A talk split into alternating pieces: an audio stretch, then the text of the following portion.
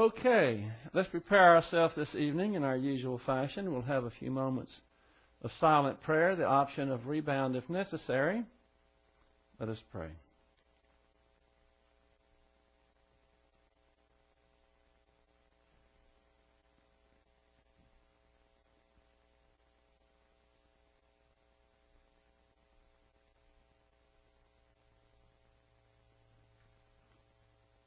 Heavenly Father, we thank you for your faithfulness.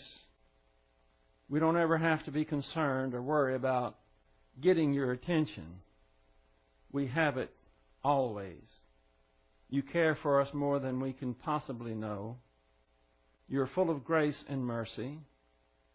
And you are a righteous God.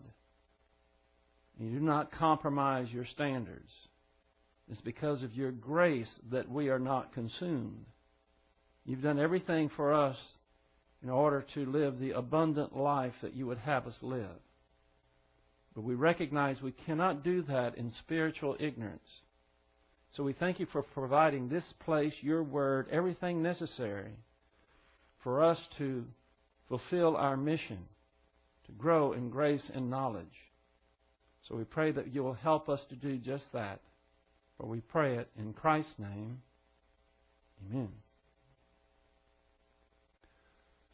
I received an email today. It was, I guess it was more of an advertisement. Have you, any of you ever heard of Sam Andy Foods? And I don't know why I received this, but I read probably the first half of it wasn't even talking about their product. It was just talking about the situation worldwide.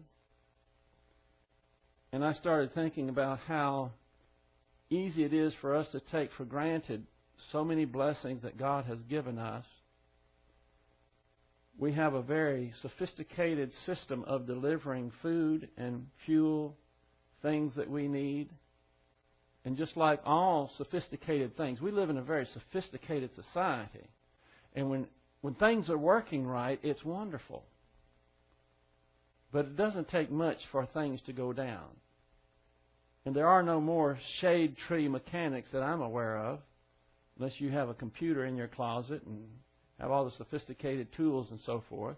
We depend on that system.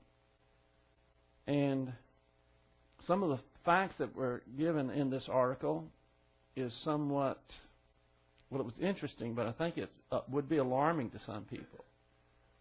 Most people have less than a week of food in their homes. In other words, they could maybe last a week. In the stores, some of them are restocked daily, and some of them, the more smaller ones, maybe three times a week. And when I say restock, that means that there has to be trucks, the system has to be in place, computers have to be working, people have to be able to depend on uh, needing it now. They have to have it now we go into the stores, uh, go into HEB, and we uh, see the shelves stocked. And just like so many of the grocery stores that we go into now, they have music playing, it's air conditioned, and you have a choice of just about anything you can think of. We may not be real happy with the prices, but we, we have an abundance. And we think normally that when we go to the store, it's always going to be that way. But it was pointing out that the fuel issue can become a crisis in a short period of time because the Mid East, as you all know, is in what some may call flux, close to being a crisis situation, and that, of course, has everything to do with the supply of oil. And just about everything that we have or do is dependent upon oil. I mean, whether we have a, a quantity of it or not has a lot to do with with how our standard of living is, and that can change overnight. I mean, it literally can can. It's just not that we go to the gas station and gas is another ten cents higher than it was last week. That's what we've been experiencing. But it could get a lot worse than that. because everything in the farming, the petrochemicals, everything you can think of has, is usually tied to all in some form or fashion. So I guess what I'm doing is just telling you that we need to be thankful. We need to appreciate every single day that we have to where we still live lives that are somewhat normal. Whatever normal is, we're not in a crisis situation. The Bible gives us a day at a time. That's what the Bible says. I mean, we don't speak in years, we're given a day at a time. It's wonderful to see all these people here tonight. I mean, it just shows God's faithfulness. If people are hungry for God's Word, He is going to provide what is necessary to give you that Word. But there may be a time to where it's harder to meet this way. I mean, every time you go to fill up, I filled up, when was it, yesterday? And it was about $60. And I, my first car cost $180. That's three fill ups. Things have changed. I guess what I'm trying to do more than anything is to encourage you and to implore you to be thankful. That seems to be one thing that is scarce in this country, and it shouldn't be. And so every single day that we have, we need to be thankful. We're going to have a verse tonight that is going to talk about being thankful. Paul expresses his thanks in two verses in the epistles in Thessalonians chapter 2 or Thessalonians uh, chapter 1 verse 2 we have a, a thanksgiving and in 1 Thessalonians 2 chapter 13 he gives thanks again he gives thanks for the people that they are believers. Have you ever thought about that? I mean, aren't you glad that we have, look at all these people here that are like minded believers who are hungry for the Word. And there are people all over this country that don't have that. Not only in the world, but even in, the, in this country. We ought to give thanks for God uh, to God for just this church family, this group of people. I get letters, I get emails, I get all kind of information from people across the country that say, "I wish we had a local church," and so they're reduced to getting it off the internet or getting it off uh, of uh, whatever apparatus they have. But it's not the same as being here, is it? There's something about being among other like-minded believers that is a, an encouragement in itself. Let's open our Bibles to Second Thessalonians chapter 2.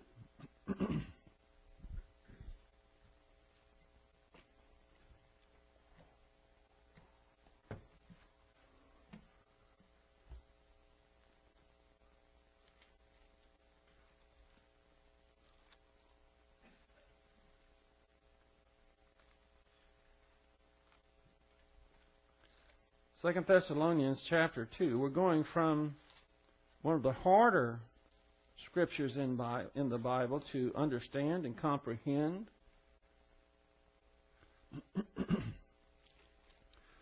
and then we're talking uh, about verse 11 and 12.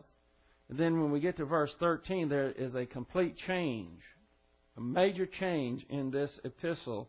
He's changing uh, his thought pattern completely. Verse 11. For this reason, the reason being because of their negative volition and they do not have the love of, for the truth, God will send upon them a deluding influence so that they might believe what is false, in order that they all may be judged who did not believe the truth, but took pleasure in wickedness. We, have gone over a lot of quotes, a lot of information about why God would do this. Essentially, God is giving them what they deserve, what they want. He is just, He is righteous in doing so. He is sovereign, it's His plan to do it. And so we're not to question that. Has nothing whatsoever to do with God impeding their positive volition. These are hard core, negative, God hating, Christ rejecting, and grace rejecting people. They want to do it their way, and so God facilitates that. And that's something that we have to realize that our God means business, and for those who are going to reject Him, He's not going to plead with them and beg them. They use their volition, the volition that God give them, gave, gives them, and what we find is that they use it in order for their own destruction. Now, put something in Second Thessalonians, a bookmark or something if you have it, and turn to Psalm 18. This is where we ended last time. Psalm 18, verse 25 and 26.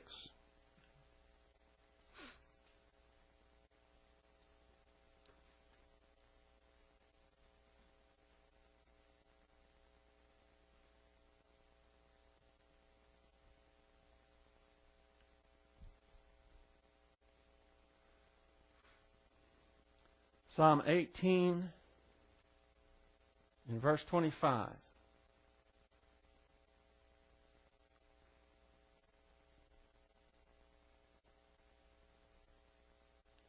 With the kind thou dost show thyself kind. With the blameless thou dost show thyself blameless. With the pure thou dost show thyself pure and with the crooked thou dost show thyself. And then we had uh, several words here. I'll go ahead and put this on the board. Astute, shrewd, forward, perverse, or tortuous. I didn't. I didn't look up the Hebrew word last time, and of course I get the question. Well, what word? Which one do you think it is? so I was kind of caught on that one. So here we have it. The Hebrew word is patal, P-A-T-A-L. It's the hithpael singular masculine, and it means twisted. That's the closest, I think, to what it means here is twisted.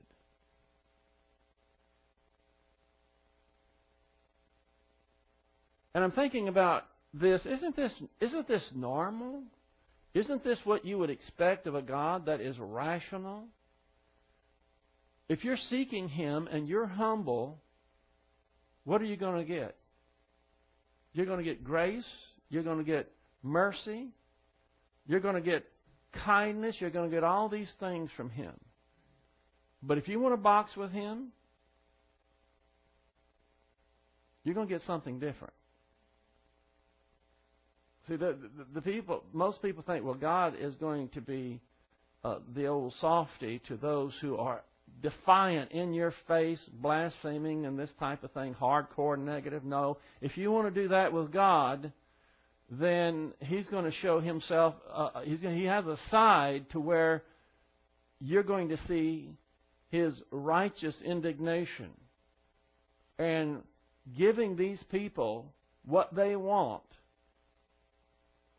And this, some translations say, strong delusion is, in a sense, part of punishment. Just don't ever get the idea that God has lost his concern for these people. Still, we have God would have all men to be saved. But those who are defiant, I, I, it, it's hard for me to have. There's a dichotomy. I told you this last time. The Word of God is alive and powerful, and it's more powerful than than anything else on in the universe as far as reaching in to where people really live in their souls and penetrating to where they can see truth. Now, what they do with that is up to them, but at least it gives them a dose of reality. Most people live their lives, they don't even think of God. They've got their issues, they've got their day planner, and it's full and they just go on their way. And sometimes God will bring about circumstances in order to get their attention. But God does not beg, He offers a free gift. But if you want to reject it and you want to defy Him and you want to get into wickedness, He allows you to do it, but it's at your own peril. And these people are going to, in, in the tribulation era, are going to be revealed probably more than any other time the height of their wickedness. They are going to accept and embrace and worship the Antichrist, Satan's man. And they are going to reject and despise and hate to the bitter end the Lord Jesus Christ. That's what's going on. And so God is going to punish them and He's going to give them what they want and it's going to, it's going to magnify all the evil and all that negative volition that they have. We went over these quotes already, I believe. Um, in our modern day, secularized, sophisticated, technically advanced society, what one believes really doesn't matter much. That's what I don't think we went over this part. Let's look at our verse again. Uh, we're back in Second Thessalonians chapter two, verse eleven. And for this reason, negative volition, God will send upon them a deluding influence so that they might believe what is false, in order that they may be judged who, who did what? who did not believe the truth. Look, it does not say that they may be judged for their sins, does it? Isn't that what most people think? The root cause is negative volition. These people are there, and they're going to receive this because they do not believe the truth. And you've heard from this pulpit over and over again how important it is to know what you believe and also to know why you believe it. What you believe matters. But today, uh, we are in postmodernism, ecumenism, and most religions quickly point out that what you believe is of little importance. Few believers know why they believe what they believe. I mean, today it's well.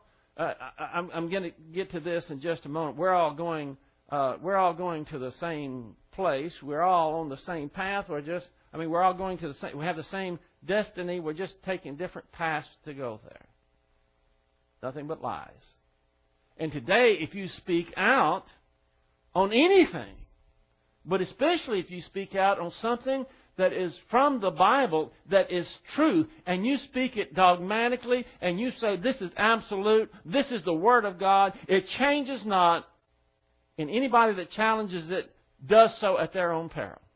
Just make a statement like that and get ready for the attacks. Postmodernism is the idea that there are no absolutes. And so many people, you have your truth and I have my truth, they have their truth, everything, everybody has their own truth. That's rubbish. There's only one truth, and it's what's in the Bible. It doesn't change. People today, though, if you make an issue over doctrine, well, you're divisive. You're not even loving. If you really loved, you wouldn't be causing a stir. You wouldn't be causing trouble. We don't want to cause trouble. We would love to be in harmony with other people, but we never try to harmonize with other people at the expense of God's Word, at the expense of doctrine. Never. Because God will hold us accountable for that. One of Satan's biggest lies is that it really doesn't matter what you believe as long as you are loyal to what you believe. There are several paths to God. Your path may be different from mine, but it doesn't matter because they both lead to God. True or false? That's it's not only false, it's a crock. It's worse than that. How many know what John 14:6 is without looking? What did Jesus say? I am the way, the truth, and the life. No one comes to the Father except through me. And people gnash their teeth at that. You don't change that. And the people who are going to have the strong delusion, the ones that are going to be in the tribulation, are going to say, You have your nerve. What makes you so correct? What makes you right and everybody else wrong? And the answer is the Word of God. And what are they going to do? What are they going to do when you make an issue of the Word of God? What are they going to do? They're going to attack the Word. They're going to say, oh, well, That can mean anything you want it to mean. I've been teaching young people. When somebody attacks the Word, what's the first thing you do? Have you read it? What do you know about it? And watch them freeze in their tracks. Most, most people that would make an issue over the Word know nothing or very little about it. And if they say that they've read it, okay, then what part do you disagree with? What part is in error? Don't be afraid to do that because their theology is a quarter of an inch deep and 10 miles wide. In other words, they're blowhards. They don't know anything about the Word. Most people don't. And they want to be able to besmirch the Holy Scriptures and get by with it. Don't let them do it. Okay, have you read it? No. Well, maybe you better read it before you start tearing it apart. Or if you have read it, where is it? Show me where the contradiction is. You're afraid to do that, aren't you? Huh? Are you afraid to do that? You're afraid that they might come up with something, huh? what if you have a Jehovah Witness? And he says, well, this this this Bible of ours really uh, isn't the right one. They have the New World Translation, which is a perversion. Are you talking to a Mormon? And they have the Book of Mormon, and they have the Pearl of Great Price, and they have Doctrine and Covenants. And they say, that's where the real truth is. And you say, what about the Bible? You know what they're going to say? Every time I've had this happen, they say, well, it, it's, it's the same as the Bible. I mean, they're all together. Okay, and what you want to do is say, if it's the same, let's go with the Bible. Don't argue about, how foolish is it to argue about one of Satan's counterfeits? Just stick with the Bible. Most people think making an issue over a point of doctrine is unnecessary and perhaps even it might even be rude. There's a prevalent idea that it is impolite to discuss religion or politics in mixed company. yeah, any company these days. Have you ever had that happen? I had someone say, "Well, we don't talk about uh, religion. That's rude." I said, "Where is that written? Is that in Emily Post? All I know is her name. I don't. I know she's. Isn't she the uh, manners lady? When I was 12 years old, my dad tried to make me read the book, and I'll never forget the, the title. Elbows Off the Table was the name of it and I would rather drink a gallon of a gallon of Paragard rather than read one page of elbows off the table when I was 12 years old. I don't think I ever read it because I don't even know what it's. But I remember he was trying. He was making an effort. Whenever you have a chance, whenever the opportunity presents itself to where you can speak about God and His Word and truth, take it. You don't want to force it on anyone. If they don't want it, we don't beg them to listen and we don't force it on them. And if somebody says, well, we don't do that, uh, that's rude. Politics and religion isn't really something we should discuss. Oh, really? Where'd you get that idea? Did you get that from the Bible? What do you know about the Bible? Y'all letting people off way too easy. All you do is ask them questions. You see the power of questions there? Our society and our language has become so sanitized by political correctness that most Christians have become intimidated and have lost their savor. Matthew chapter 5 verse 13. You are the salt of the earth, but the salt has become tasteless how will it, if it, if it becomes uh, uh, tasteless, how will it be made salty again? It is good for nothing anymore except to be thrown out and trampled underfoot by men. That's what most Christians are today. They are salt without flavor because they have succumbed to the political correctness and the multiculturalism and the postmodernism and the ecumenical movement that they are afraid to stand their ground, and if someone gets upset, so be it. We don't argue with people, but we don't want to be doormats either. We don't want to run from people and be afraid to engage them. Come, let us reason together, says the Lord. Reason with them. They're not your enemy. They're in darkness. They're in spiritual darkness. And if you cowardly try to avoid those subjects, then God isn't going to be pleased with that. It takes discernment. You got to know when to speak and when to shut up. But I think too many people lose opportunity because they don't engage in in uh, conversation with these people. So these are the people who are going to get the strong delusion from God because they richly deserve it.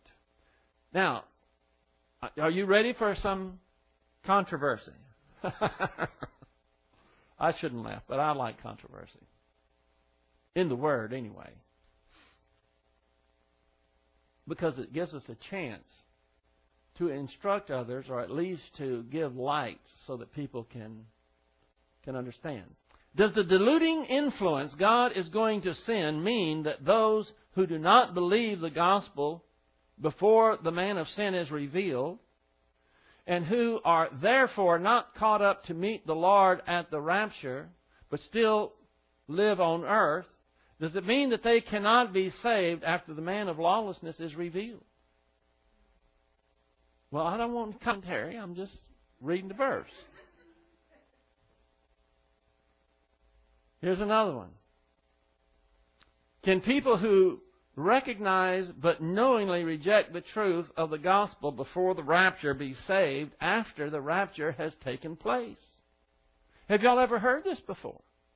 And they'll take this. This is one of the verses they use to say, if you don't accept Jesus Christ before the rapture, and the rapture occurs, then you have there's no way that you can be saved.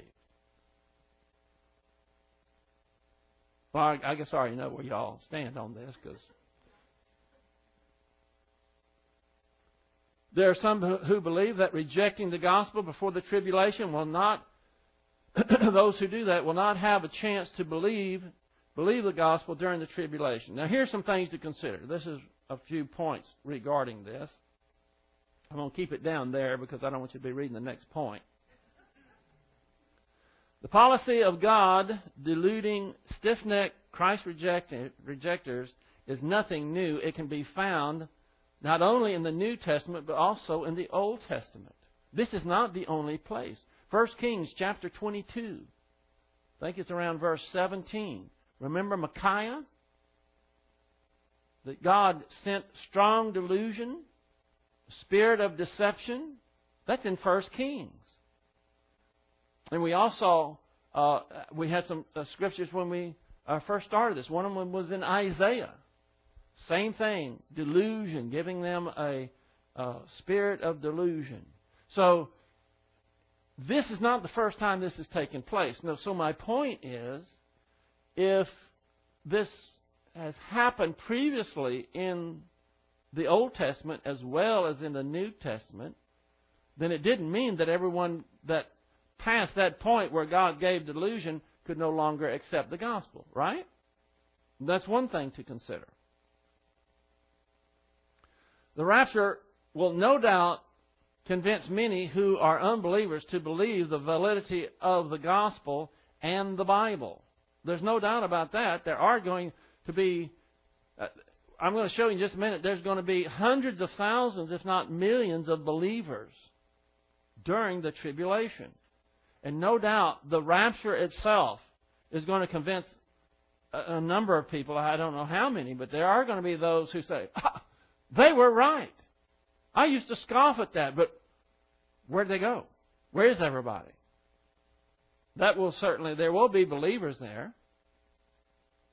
There will be hundreds of thousands, if not millions of believers in the tribulation. Where did they come from? the fact that they are in the tribulation means they either didn't hear the gospel or they rejected the, the, rejected the gospel prior to the tribulation. You understand what I'm saying? Everyone that is in the tribulation, once it starts, are, are going to be unbelievers. But If they were a believer, they'd been taken in the rapture. So it starts with nothing but believers. Excuse me, uh, unbelievers. So, the point is, is they wouldn't be there unless they were an unbeliever. Now we live in a very sophisticated, like I was talking about a while ago, technically advanced society, and this isn't just in America; it's worldwide. How many people? Uh, there's no way of knowing this, but I want you just to consider: how many people do you think around the world have never heard of Jesus Christ? Very few, right? Now, if they've heard of Jesus Christ, I don't know how many of them have gotten the gospel, but I would say probably a very large number have heard the gospel. I don't know what the percentage would be, but it would be large, I would imagine. We have mission, uh, missionaries all over the world. The the airwaves are full of Christian radio. It's Christian on the uh, on the internet and on shortwave, TV, everywhere, and this is worldwide. Some places like China and others, that try to block this, but they're not 100% successful. And they're not going to be, and why? If there is one person in China, and it might be in the middle of China, and they have positive volition at God consciousness, what's going to happen? God is going to get the gospel to those people. And in the process, there's going to probably be some who are going to hear it and reject it. So here's my point. Probably a large portion of those people who are in the tribulation, or will be in the tribulation, who are going to be believers, probably have already rejected the, the gospel. Um, practically speaking, that seems like that would be the case. How about those 144,000 Jewish witnesses? Well, they were Jews, and I don't know what percentage here either it is, but I know it's a very small percentage of Jews are messianic, that there are Christians. It's a small number. And of 144,000, there's bound to be one that had rejected the gospel. Wouldn't you agree with that?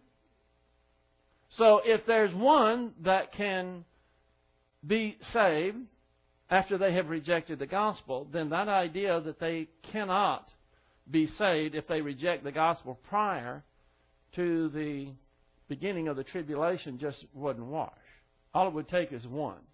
it seems exceedingly slim um, odds that no one in the tribulational period who believes in Jesus Christ never rejected the the, the gospel before. I mean, we're only talking about a second. Not they. It's here. Second Peter three nine. Still for a sign to a still tribulational period, hunt from very dead. They they don't stay active. That's going to play. Think for the you know see the strong people so much issue left negative for them to rather all time rejected Christ or rejected God. Would uh, perish. It's true. I want to, in order that would be that unscripted act of it yet. I have these in this thing. Think the wicked going to on. It's with wicked. I am just chaos. Just on. doing that. So they're going to find what's true and to cheer you that perfect time that he's they were in him. True. Everything is for you. There are going to outside of more to um, each other. But but they really don't. And is these times may be then the thing you may find is that when people are over in the uh, others, I, I suppose, and was how many con how much during uh, was this con but the real when you get to the real hard core sinning, the one that is probably the hardest to deal with, it's the moral degeneracy. These people know that they're sinning, that are in this immoral degeneracy. They know. A lot of them, a lot of them say, "Yeah, I'm going to hell." Then They don't, they don't even make a case for going to heaven. But the ones that's the religious crowd that is in the moral degeneracy, and that's the wickedness too, and there are going to be those who are going to be doing that. And here's the here's the dilemma. They're going to have moral degeneracy while they're worshiping the Antichrist. Can you imagine that? They are going to to look down upon and scorn anyone that isn't worshiping, him. They're going to think that they are uh, spiritual giants. They're the the top of the mountain as far as uh, Christians are, or, or as far not Christians but religion. And so, don't just think that the wickedness is the overt kind. It's this other kind too. And what makes it worse is they are going to be hypocritical and self-righteous and despise others who don't do the same, and they're worshiping the Antichrist. You know what I would call that? Strong delusion. People reject God, who reject God, are like doing their own thing and take pleasure in doing whatever they want without constraints imposed by an authoritative God. They are mistaken to think that they are free. How many, how many people today are doing their own thing? Percentage wise, I don't know, but I'm talking about leaving God and His Word out of it. Quite a few, right? And they take pleasure in doing that. That's what this verse is all about.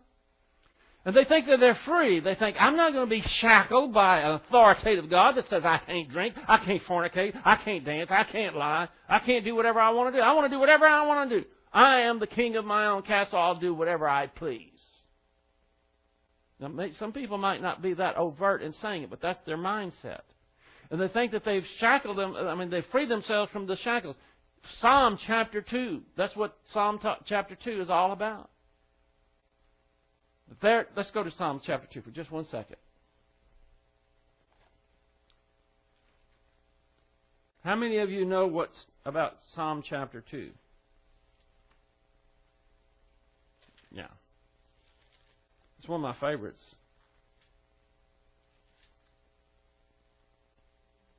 Look at this. Why are the nations in an uproar and the people devising a vain thing? The vain thing is that they can be happy, they can be free, they can get what they want apart from God. The kings of the earth take their stand, and the rulers take counsel together against the Lord and against His anointed. Let us tear their fetters apart and cast away their cords from us. That is going to be the mindset, the attitude of those in the tribulation. We'll not have anything of this God. We have the one that's going to deliver us, the Antichrist. What does God do about this? Look at verse 4. He who sits in the heaven laughs. He's not wringing his hands over this. He laughs. The Lord scoffs at them. Then he will speak to them in his anger and terrify them in his fury. But as for me, I have installed my king upon Zion, my holy mountain. And then you can go on. You, you see the attitude there, though. That's what these people, they're trying to, to avoid accountability. They don't want to be accountable. They think they're free. Here's the, Only have time to, to finish this. They are not free, but enslaved by their old sin natures and their lust patterns. Many are addicted to alcohol, drugs, sex, pornography, shopping, video games, telephones, and work. And that's the short list. You might be thinking, video games? I know of people, I know of husbands who don't work. They stay at home and are addicted to video games. That's an addiction. Has any of you ever played played Tetris on the on the on, let me see your hand. How many of you ever heard of Tetris? Okay, uh, it's not bad. It's okay. I mean, the reason I'm asking you is because that game is addictive, isn't it? Uh, you you wouldn't think so. This was I don't know. This was ten years ago, whenever it came up or whatever. But you got you have a game, and it, these things are falling down and you're trying to do this, that, and the other thing. And Carrie and I started playing that, and I beat her. And then she stayed up till about one in the morning and beat me. You know, it was the the scores posted and all this, and it, back and forth, back and forth. And I find, and it, it spent hours wasted. What is that? And I finally said, "Hey, I got things to do. Put it aside," and went on. But some people can't do that. One, one of them I don't have on here: gambling. People say, think, well, the Lord is not for gambling, but I want to gamble. I like gambling, and I'm going to gamble. And they gamble their life away. They gamble their savings, their, their money away. Their family goes destitute. What I'm trying to say is that this wickedness is the other side of the coin of embracing the truth. And the people that don't have what you have, a relationship with God, where you talk to Him, where you depend upon Him, where you, you, you praise Him, and you give Him your most inner thoughts, they don't have that. Because they don't want accountability. And they think that they are free by not having accountability, but they are enslaved by their old sin nature. And they don't know it. But they're never happy. They don't have what you have. They always have that hollow feeling. Aren't you glad that you have the Lord Jesus Christ? Aren't you glad that you're connecting the dots and you see what it's all about? Here we are studying about something that is in the future. We don't know how far away in the future. And we're not even going to be here during this time when these people are going to have strong delusion and they are going to gravitate into wickedness. And yet we see more about God even in studying this, don't we? We see more about His character we, we, we have more appreciation for what we have and what they don't have. And we need to be bold to speak out and give them, a, give them the opportunity to hear it. And if they want to change the, change the subject, if they don't want to hear it, that's between them and the Lord. We need to look for opportunity. I think the next, let's see what we have here. Yeah. Uh, we're about to go to verse 13, but here's the last here's the last uh, paragraph I have in verse 13. What they all really want, only God can give them. But since they have rejected Him, they frantically seek security, courage, fulfillment, peace, contentment, acceptance, happiness, and love where they can never get it. Isn't that a sad commentary? So many people are looking to other people to get these things. You cannot get security, courage, fulfillment, peace, contentment, acceptance, happiness, and love from other people. You can get uh, maybe a part of it. You may be able to get a temporary love, personal love, but as soon as you cross them, it's gone and they're gone. God doesn't change, and we have all that. And remember what I started this whole message? What was it about? Thanksgiving. Being thankful. I am so thankful for the Lord Jesus Christ. I am thankful for the Word. I'm thankful for all that He has done for me, and I'm thankful for you. That's where Paul is going next. Very next, very next verse. But we should always give thanks to God for you, brethren and that's where we'll begin next Tuesday. Let's close. Father, we realize that you are an awesome God and you are sovereign. And those who want to defy you will pay the ultimate price. We pray that you will give us courage, that you'll give us opportunity to speak to them, to tell them how great our God is, and avoid what's coming. For it could be that many people that we talk to, that we come into contact with, may have to face this awful period of time. And for us to be able to deliver them through the gospel is just another manifestation of your mighty grace. So we pray that you'll help us to be bold, give us discernment, and help us to redeem the time and make it count. For we pray it in Christ's name. Amen.